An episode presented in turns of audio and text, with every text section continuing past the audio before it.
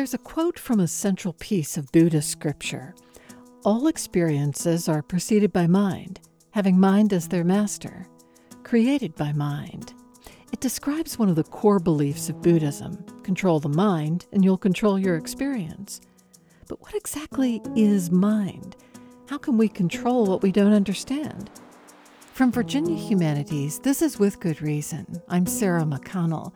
Today we meditate on the mind. We'll hear from a professor trying out new mind measuring technology on a class of meditating students and explore how meditating on faith can be a form of divine love. But first, we're going to challenge the very notion of mind itself. Here's with good reason contributor John Last. I want you to imagine a hot summer day. You're lounging by the pool, and a friend comes by with a tray, and on it are two glasses of water. Now, stop. Which did you take? The glass on the left or the glass on the right? Now ask yourself, why? We're all psychologists in a sense. I think almost everybody walks around with an intuitive theory about how their mind works. This is William and Mary psychology professor Peter Vishton. And there's at least one sort of fundamental flaw you find in most people's theories. There's this belief we have that the starting point for anything we're going to do is we decide to do it right? I make a decision. I'm going to pick up the glass of water. And then my hand reaches out and picks up the glass of water. Uh, there's a tremendous amount of evidence that, timing wise, in terms of brain activity, it goes the other way. That your brain is, in essence, starting to reach for the water before you have that conscious experience of deciding to do it. All right. I hear you saying. What does it matter if my brain or my body decided to pick up the glass of water? I still decided. But the fact is, when it's your body deciding, you, the conscious part of you, your mind, is not really in control. If you give someone a range of options from which to select, say some cups of juice, uh, I lay out different cups of juice in front of someone and I say, taste all these and tell me which one you think is best. Uh, and the person will taste them. In some experiments, actually, the juice is exactly identical in all of the cups. In that circumstance, people very consistently exhibit a right side bias. They'll tend to pick the juice that's towards the right. There are a lot of reasons that might be so. People are right handed. We tend to read from left to right. The thing that is fascinating for me about those studies is if you ask people, okay, you picked this juice over here, why did you pick that juice over there? Everyone will give you a reason. Uh, this one was a little bit sweeter, or I don't know, I liked the uh, the finish on this one. I like the color on this one just a little bit more. Um, when in fact, none of those reasons have anything to do with why you picked that juice. Um, that's sort of harmless in the juice context. But if it comes to, I don't know, how you decided to to vote or uh, where you decided to live, where you decided to go to school, it turns out that there are a huge number of factors that influence your decisions um, that, since you're not aware of them, uh, you can't really I don't know, you can't understand them as well as you could. You can't improve the decision making behavior that goes with them. You might have noticed something remarkable in what Vishton just said. Our brain is actually inventing false justifications for every decision our body makes. He cites a revolutionary study by Alvaro Pascual-Leone that shows just how deep this seems to go.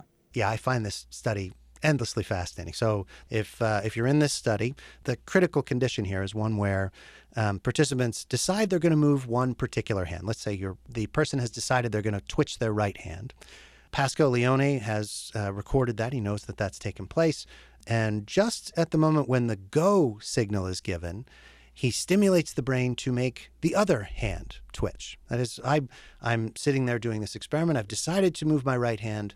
And then at just the right moment, someone takes over my brain for a second and they make the other hand move instead. That should feel really strange. It should be sort of like being possessed by something. You've lost control of your own body. For me, the most uh, fascinating part of that study is that no one notices. Um, there have been some follow up studies where they've pressed the participants to say, something like, you, you know, uh, based on your pattern of brain activity, it looked like you were going to move your right hand, but then you moved your left hand instead. What what happened there? Uh, people very consistently say, you know, it's interesting you ask that. I changed my mind at just the last second. Vishton says this fact reveals a kind of disturbing truth about our consciousness. In a way, we are living in a fiction of our own making, a fiction where I, the person who lives in my mind, am the one in control. What's going on there is that our conscious thought isn't really in control of most of our actions. It's, it's almost like you're up there in your head just going for the ride. Uh, you watch the things that your body does, and then the conscious thought does two things. Uh, one, it takes credit for it. It gives us this powerful impression that, oh, I was the one who decided to twitch that hand, or I was the one who decided to eat that donut. The, uh, the second thing is it makes up a story about why you did the thing you did. In many cases, it's not the real reason that you did it, uh, but what it does is it looks for some sort of a, a causal explanation, a, a reasonable explanation for why we pursued that behavior. These studies show that the Buddhists might be right. We might be living in a world of our own imagining, a world of self deception. But unlike the Buddhist scriptures, this research doesn't offer much hope of escape. Our bodies are very much in the driver's seat of our consciousness, and it seems unlikely they'll hand over the keys.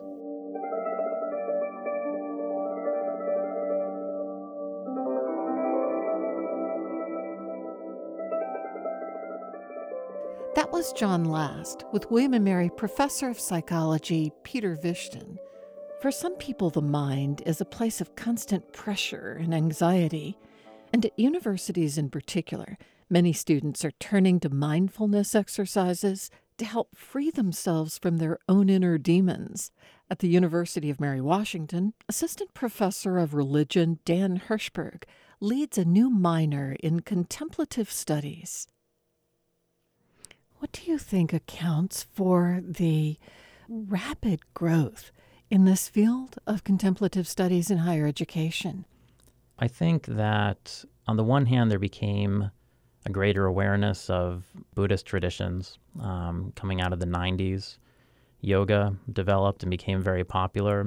And then on the other, we also have the rigorous scientific study of meditators.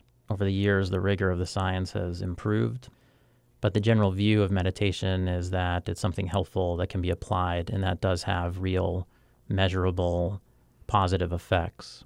Your first exposure to real meditation was when you traveled abroad in college, right?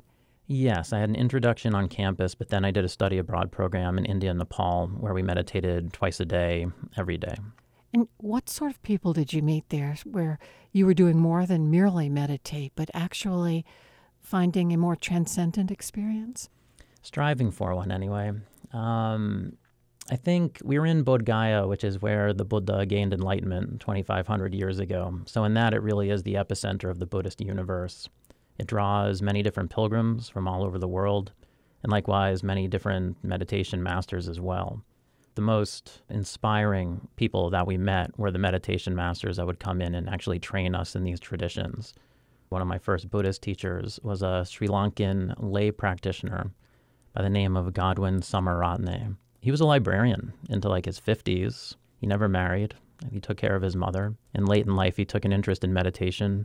The depth of his practice was incredible. He never left a true state of contemplation and meditation, this incredibly even, peaceful state where kindness seemed to be the only real focus. Kindness and empathy are everything, aren't they?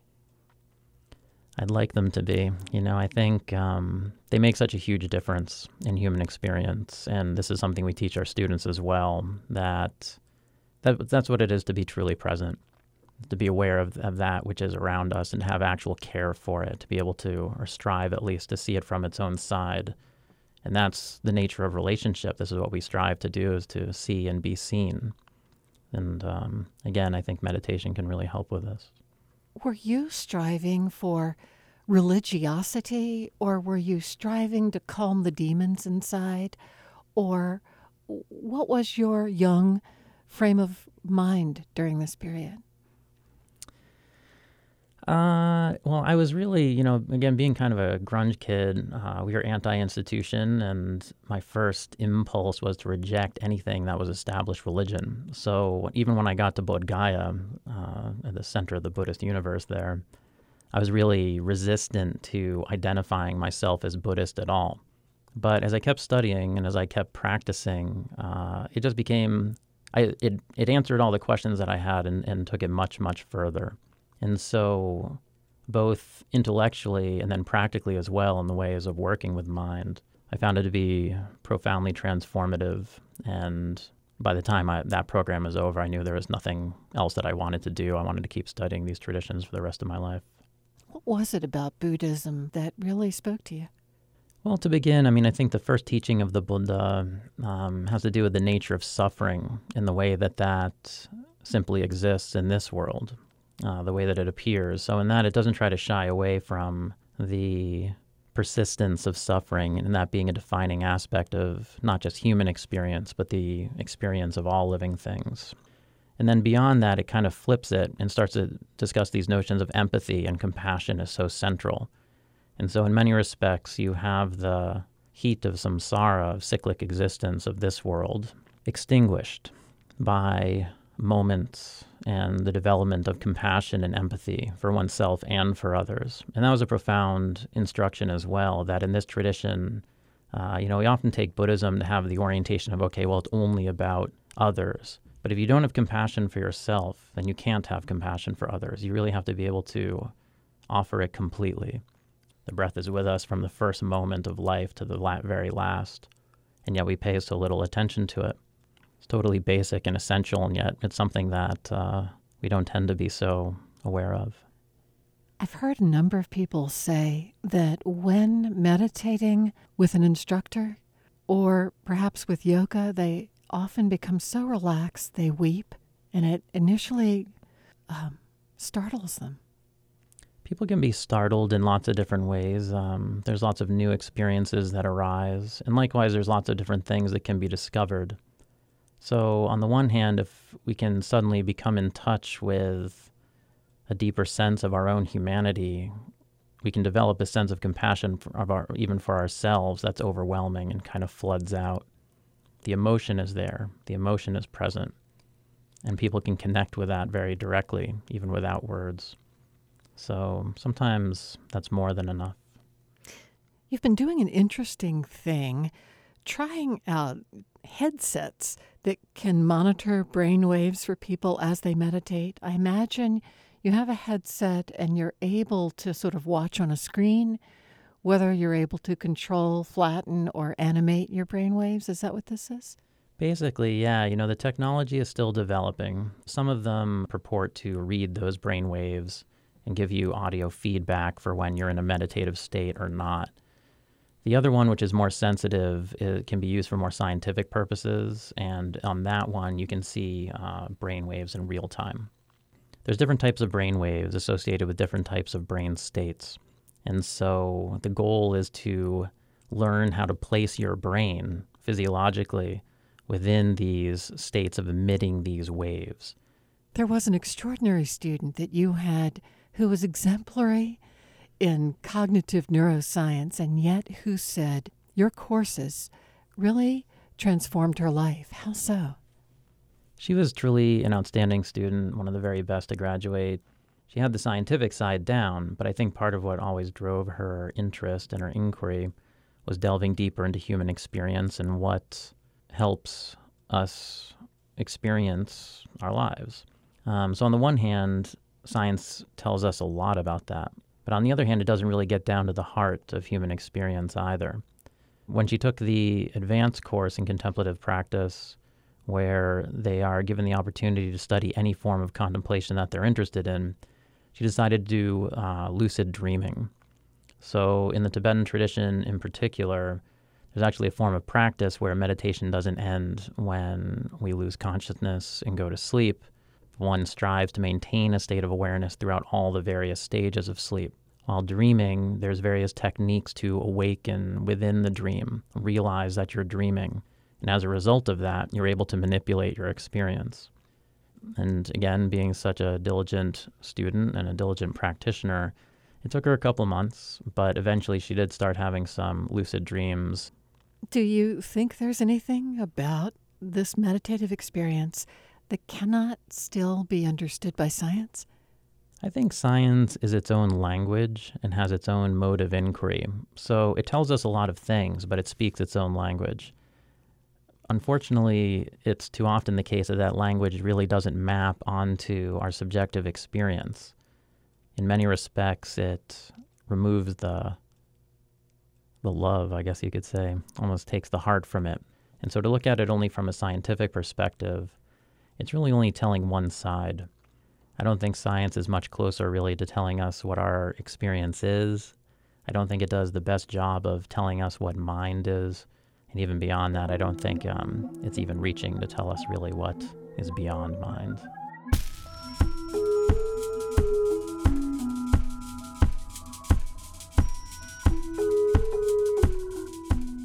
Dan Hirshberg is an assistant professor of religion at the University of Mary Washington. Coming up next, how love is at work in Indian religion.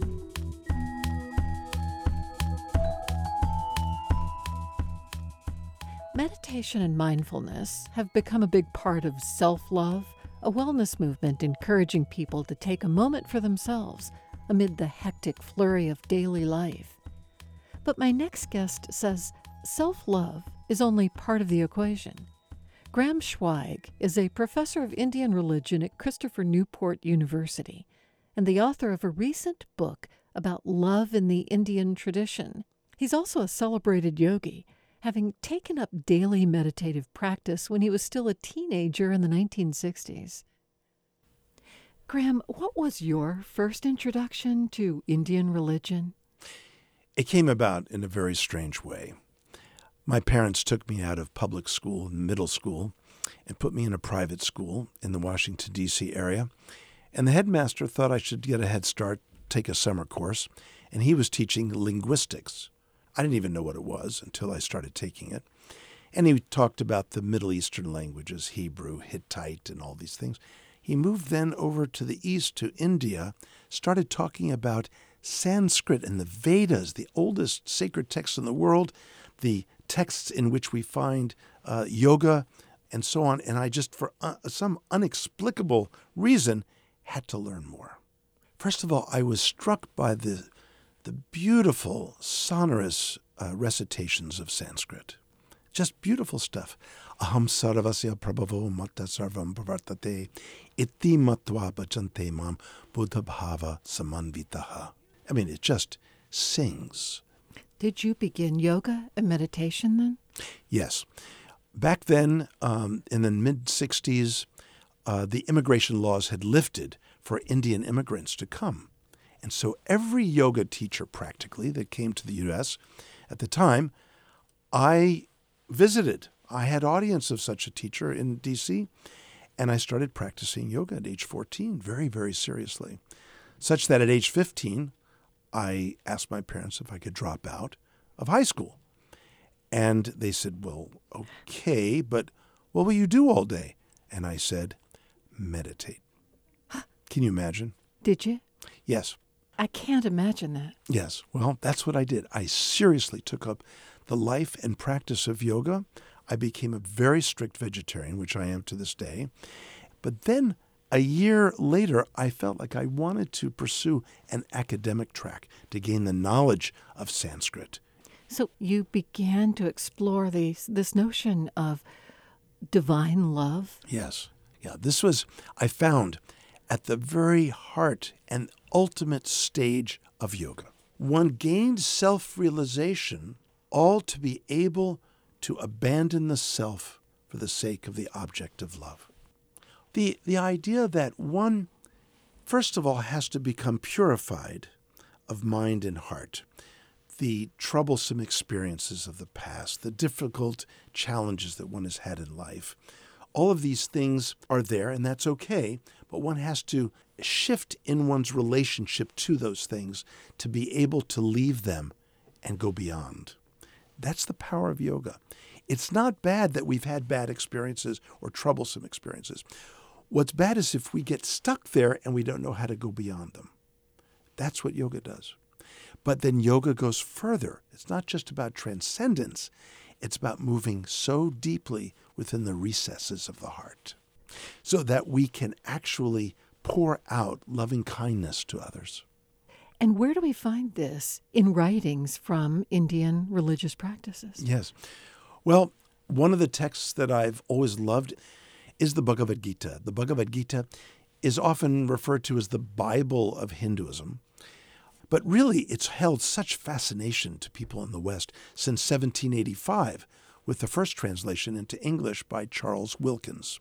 Did did some of the greatest writers, philosophers, and thinkers um, from the Western tradition begin to incorporate it or explore it in their own writings? Oh yes, oh yes. The Transcendentalists in New England, Henry David Thoreau, Ralph Waldo Emerson, uh, other poets uh, had begun to really tap into this this great wisdom tradition, finding things there that they couldn't find anywhere else, such as the whole idea of of a kind of transcendent being on the one hand, but yet also a kind of um, felicitous and absolute joy where love is pictured as a kind of supreme and eternal dance with the divine.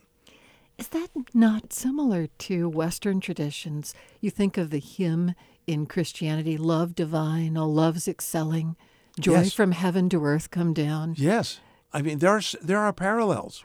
I would say that there are parallels uh, more bit in uh, between uh, Catholic mysticism, like John of the Cross, who speaks about these different relationships, these intimate relationships one can have with God.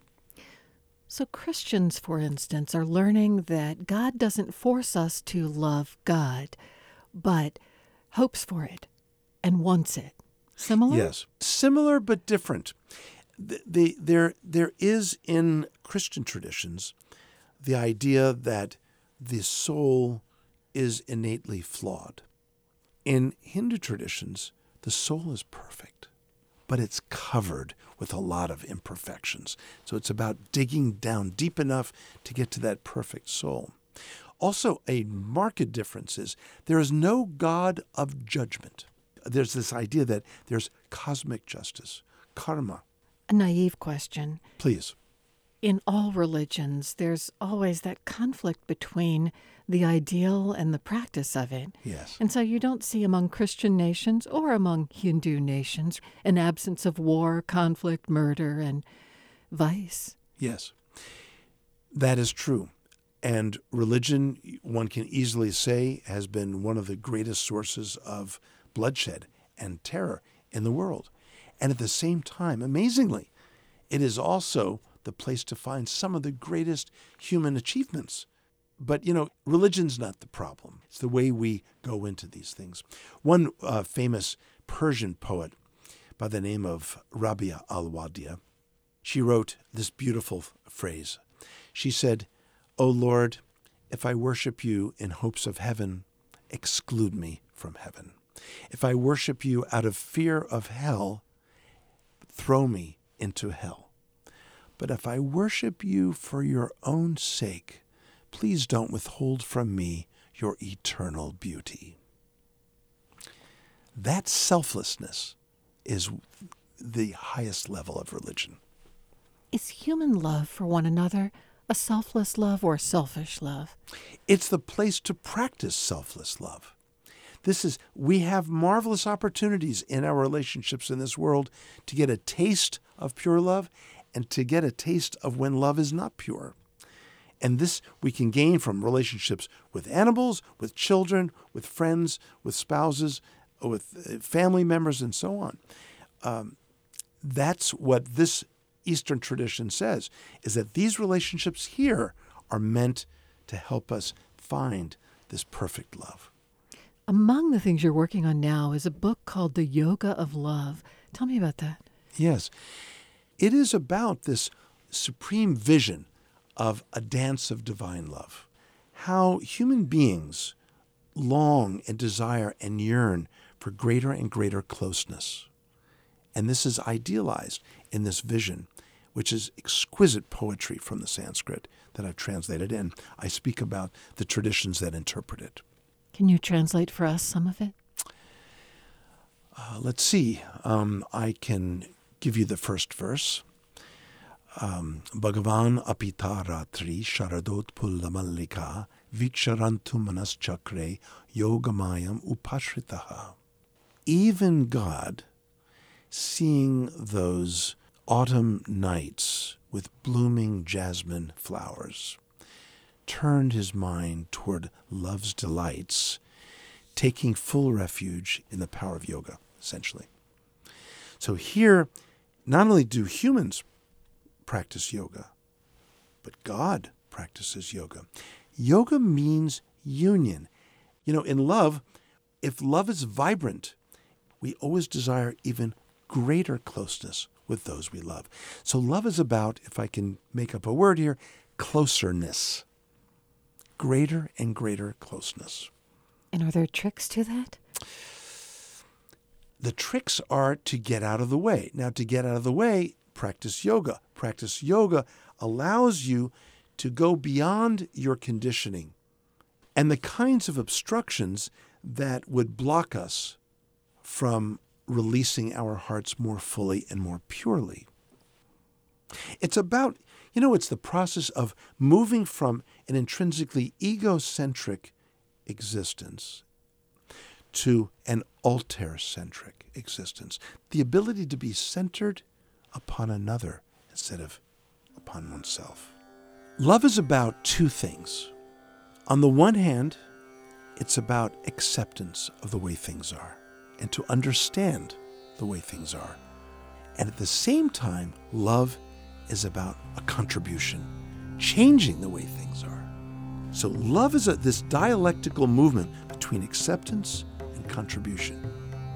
Well, Graham, this has been delightful. Thank you for sharing your insights on With Good Reason. Thank you so much. Glad to be here.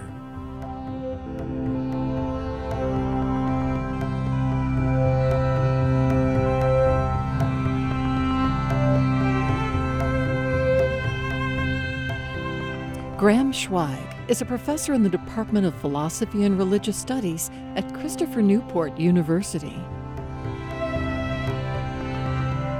The music you're listening to is composed and produced by Elliot Majerzik. This is With Good Reason. We'll be right back.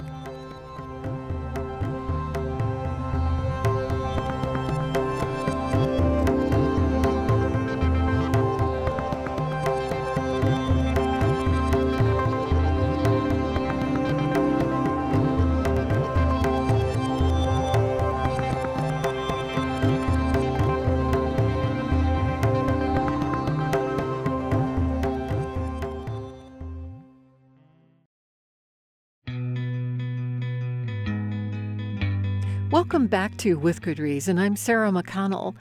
This is a day in the life of Sharina Ong.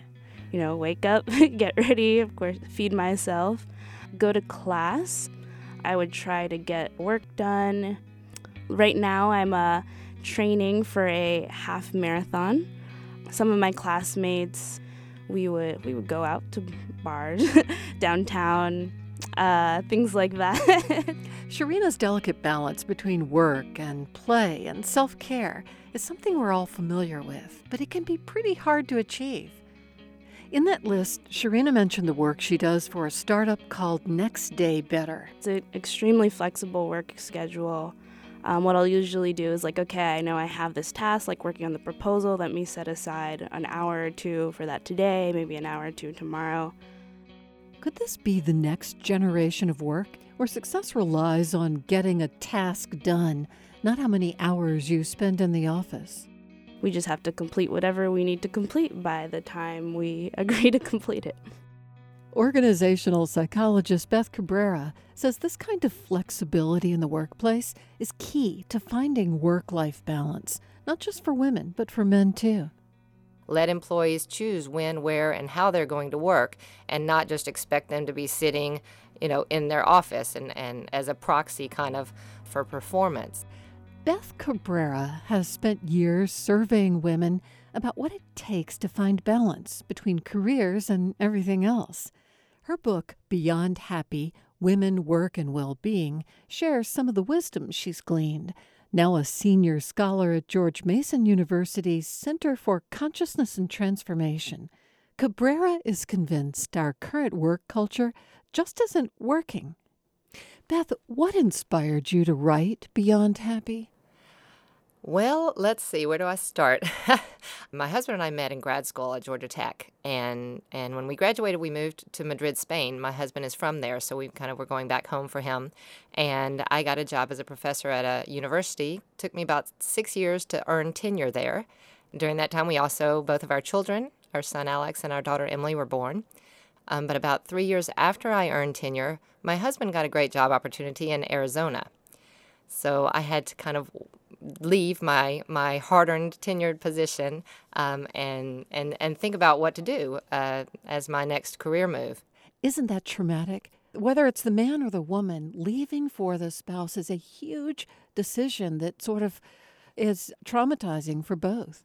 It is. The fact is, about 86% of the cases of, of trailing spouses are women. It tends to be the man is often already earning more often has the potential to earn more, and very often it is the woman who leaves her, her job. And I actually thought for a while about just leaving and not even looking for work because the kids were five years and seven years old then. They were wanting to have play dates and they wanted to play soccer and, and take piano lessons. And, and I knew how hard it had been to earn tenure once. And for a while there, I just thought, well, I'll just be a mom now. And, and that was very traumatic because I loved my job. So I realized that was not an option. I needed to continue to do what I loved, and, and I ended up finding a, a part time position at Arizona State University as a professor there. That's when I started doing research on women's careers.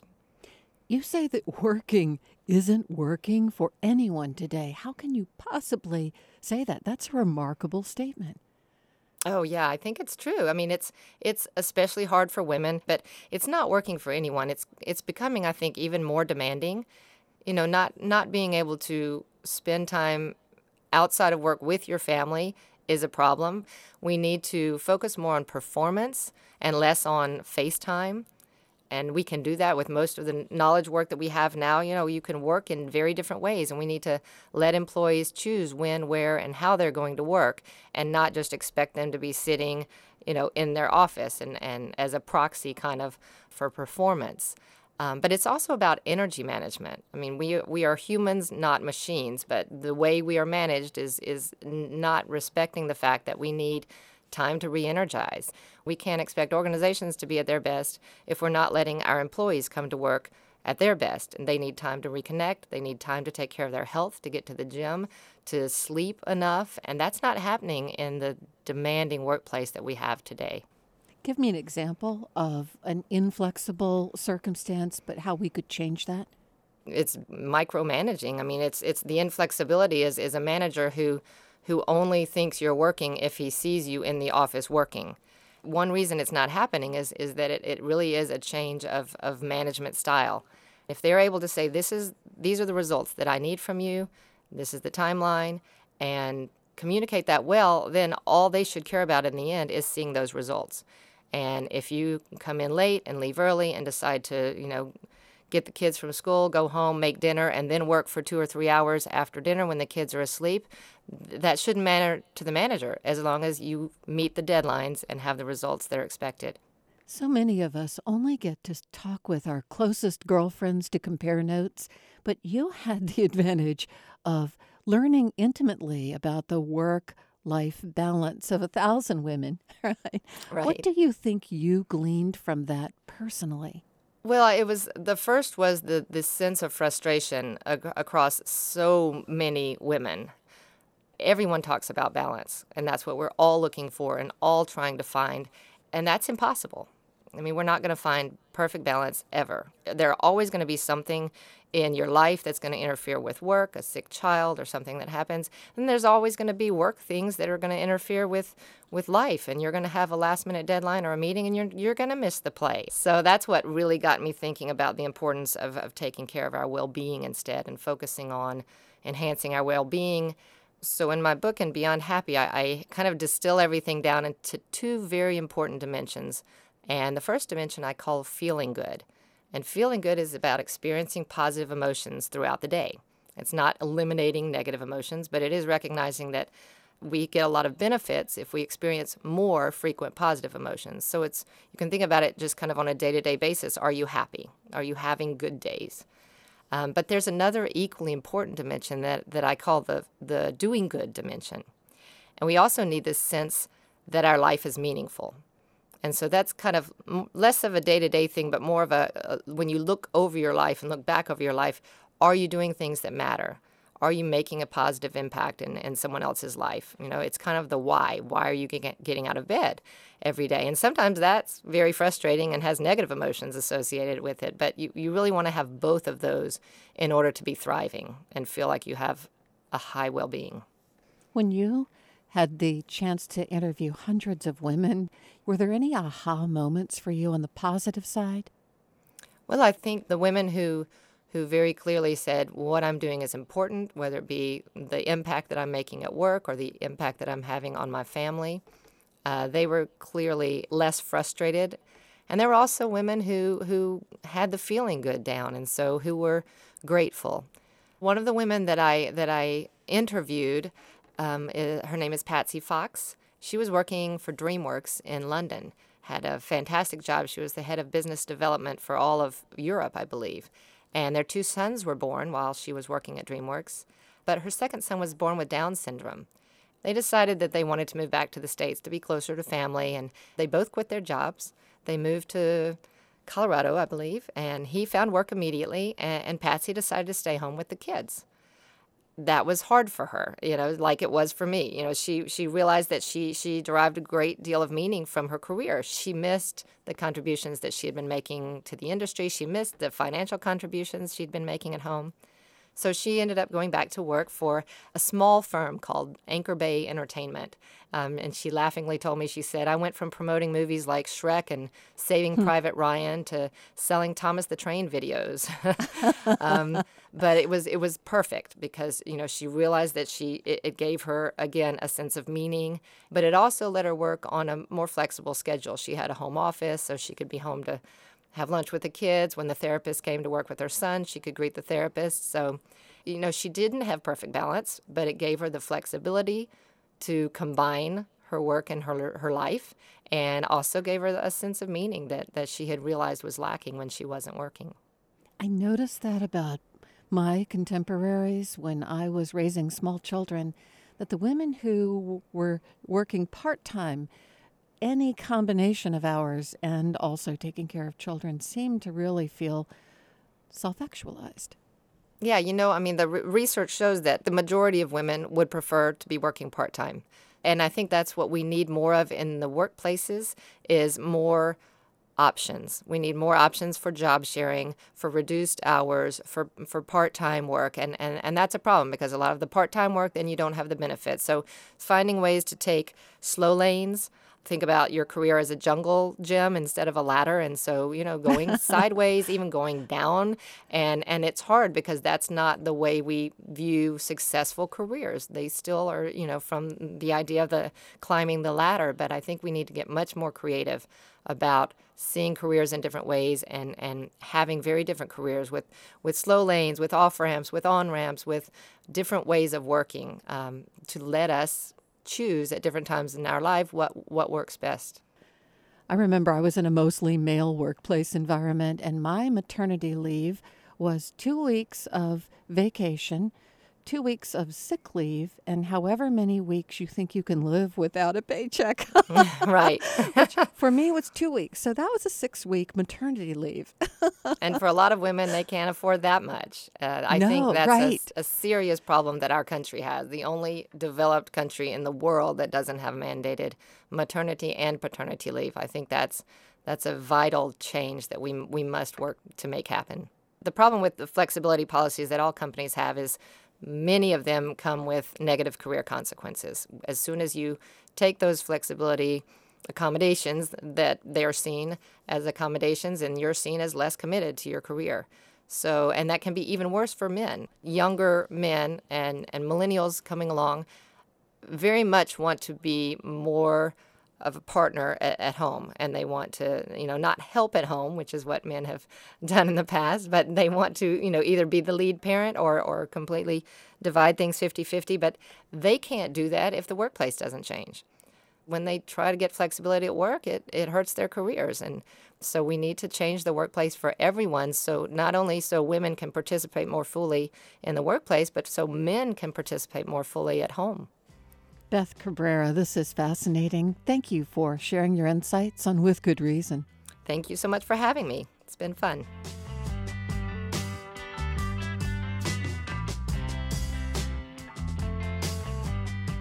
Beth Cabrera is a senior scholar at George Mason University's Center for Consciousness and Transformation. Her book is Beyond Happy Women, Work, and Well-Being. Coming up next, how close are scientists to unlocking the genetic keys to depression? Although even the experts don't know all that much about depression, they do know that it's caused by both environmental and genetic factors. Two researchers, Kenneth Kendler at Virginia Commonwealth University and Jonathan Flint from Oxford University, recently completed a scientific first they isolated genetic markers that are linked to depression in Han Chinese women. I spoke with Kenneth Kendler about their study. The story begins with uh, Jonathan and Yiping Chen from China, who has previously conducted a range of large scale studies in more traditional medical disorders chronic obstructive pulmonary disease, heart disease. And she became interested in the possibility of trying to conduct a psychiatric study within China. So I remember us sitting at a cafe in Oxford uh, about 2008 in which we first began to discuss the possibilities of this study. Why did we want to study it in China? Well, there are a couple of key reasons. One is homogeneity. So, heterogeneity is a substantial issue with complex disorders. There are many different potential forms, and the chances of success of finding risk factors are to reduce heterogeneity. So, we decided we wanted to only study women of Han Chinese ancestry depression will not always be expressed the same way in different cultures. So it was important to try to increase the uniformity of both the genetic background and the environment and culture. And then, on top of all this, of course, you looked for only women who had exhibited major bouts of depression. That's right.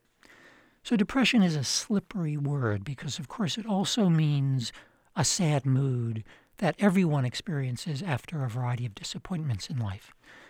When a psychiatrist or mental health professional talks about depression, it's something quite different. You have to open up the DSM manual.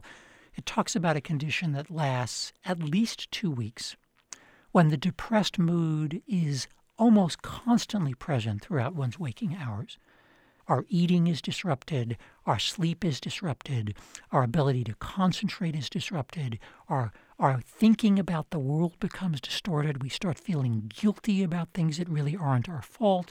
We can't concentrate and make simple decisions as you made at a shopping uh, store, trying to pick you know, what kind of rice you're going to buy, things that you'd easily be able to do. You lose confidence in yourself, and at the extreme, you begin feeling that life, that your life is no longer worth living, and you may develop active feelings about ending your life. That's what we call major depression or clinical depression.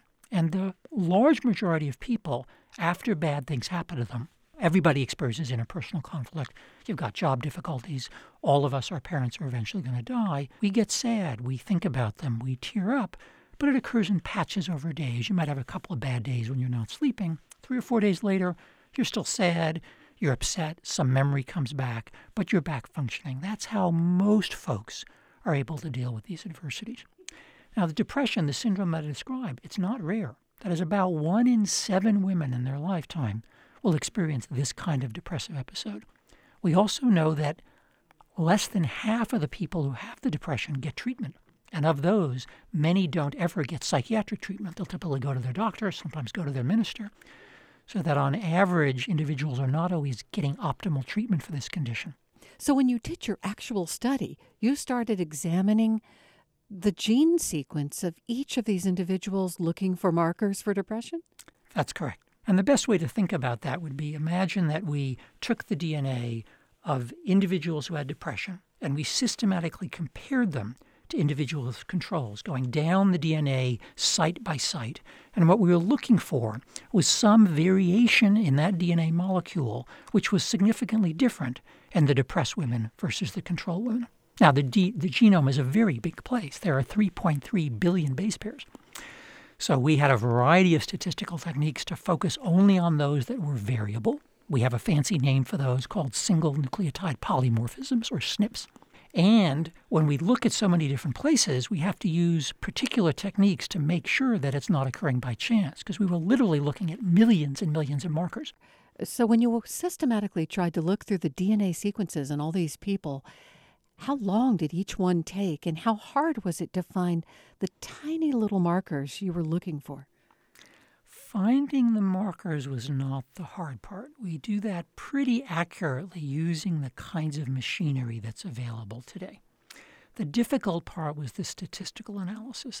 We had, depending upon how you want to count, maybe about 5 million markers that we decided to concentrate on because those were the regions of the human genome where people differed from each other. So our task really was one by one to go through those 5 million markers trying to find which ones differentiated. And you could only find two among the 5 million?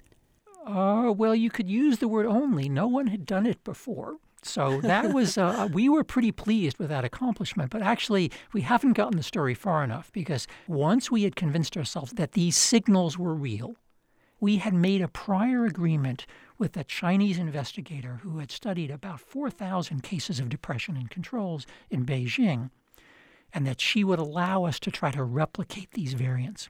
We made our arrangements with her. She got her DNA out of the lab. They got the aliquots. They shipped it to the Beijing Genome Institute in Hong Kong.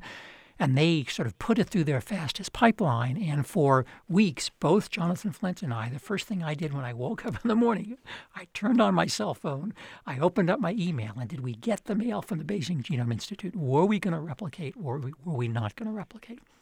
Would they show you case by case? No, uh, they, batch they, by batch. Mm, they would give us aggregate results, but of course, behind those aggregate results are dozens and dozens of stages that both myself and a variety of the statistical colleagues in the teams, both at Oxford and at VCU, were making sure the quality was done properly. But I remember the afternoon, and it, you know, it popped up on my email box, and I kind of I took a deep breath. I looked around, said, "Okay." I opened up the email, and I had to pinch myself because the two main findings robustly replicated in the other sample. It was almost too good to be true. So, in other words, you would expect to find those same two variants if you looked at the DNA of, let's say, Robin Williams? Not necessarily, because there are substantial ethnic differences in how DNA variation occurs across ethnic groups. So the markers don't strongly replicate in European populations but that's because the markers are so different, we really can't adequately test it in European samples. But you could now, you think, you should be able to go to, if the theory holds, other women in this population size. And if you find these two markers, you should be able to predict that they have major depressive episodes. That's too strong. What we could ah. predict is they are slightly increased risk for major depression. So we have to get away from the idea that we're finding the gene for depression. What we have discovered through much modern genetic research on complex disorders, and by that I mean things like heart disease, asthma, multiple sclerosis, breast cancer, depression, schizophrenia, is that the genetic vulnerability that passes across families is made up of dozens and probably hundreds of individual genetic markers, each of which contribute small amounts. So we can be quite precise. That is, the risk that you would have increase is about 20, 20% higher at maximum from these individual genetic variants. So it's not like a self pregnancy test. Absolutely not. And that's why this, this is a research finding. This is not a finding that currently has clinical implications. We cannot begin to test people for their vulnerability.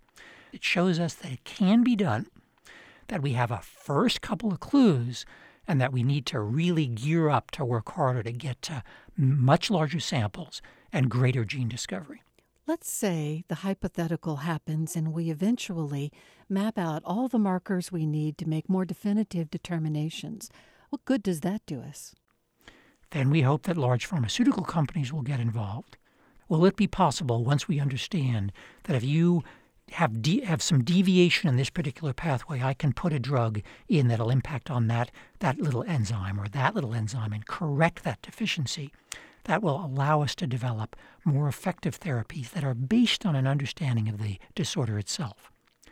What we need to be clear is the antidepressants that we use now, including the old fashioned tricyclic antidepressants and the new SSRIs, these were all discovered serendipitously. They were not discovered by understanding what the biology or the underlying etiology is.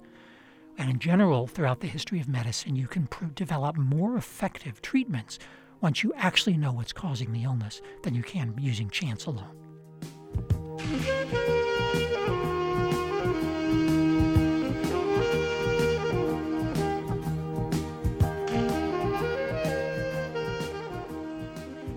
Kendler is the Rachel Brown Banks Distinguished Professor of Psychiatry at Virginia Commonwealth University. Major support for With Good Reason is provided by the law firm of McGuire Woods and by the University of Virginia Health System, using advanced cardiac imaging to better diagnose conditions before they become serious health issues. UVAHealth.com. With Good Reason is produced in Charlottesville by Virginia Humanities. Our production team is Allison Quantz and Cass Adair. Jeannie Palin handles listener services. For the podcast, go to withgoodreasonradio.org. I'm Sarah McConnell. Thanks for listening, and we're wishing all our listeners the best for the new year.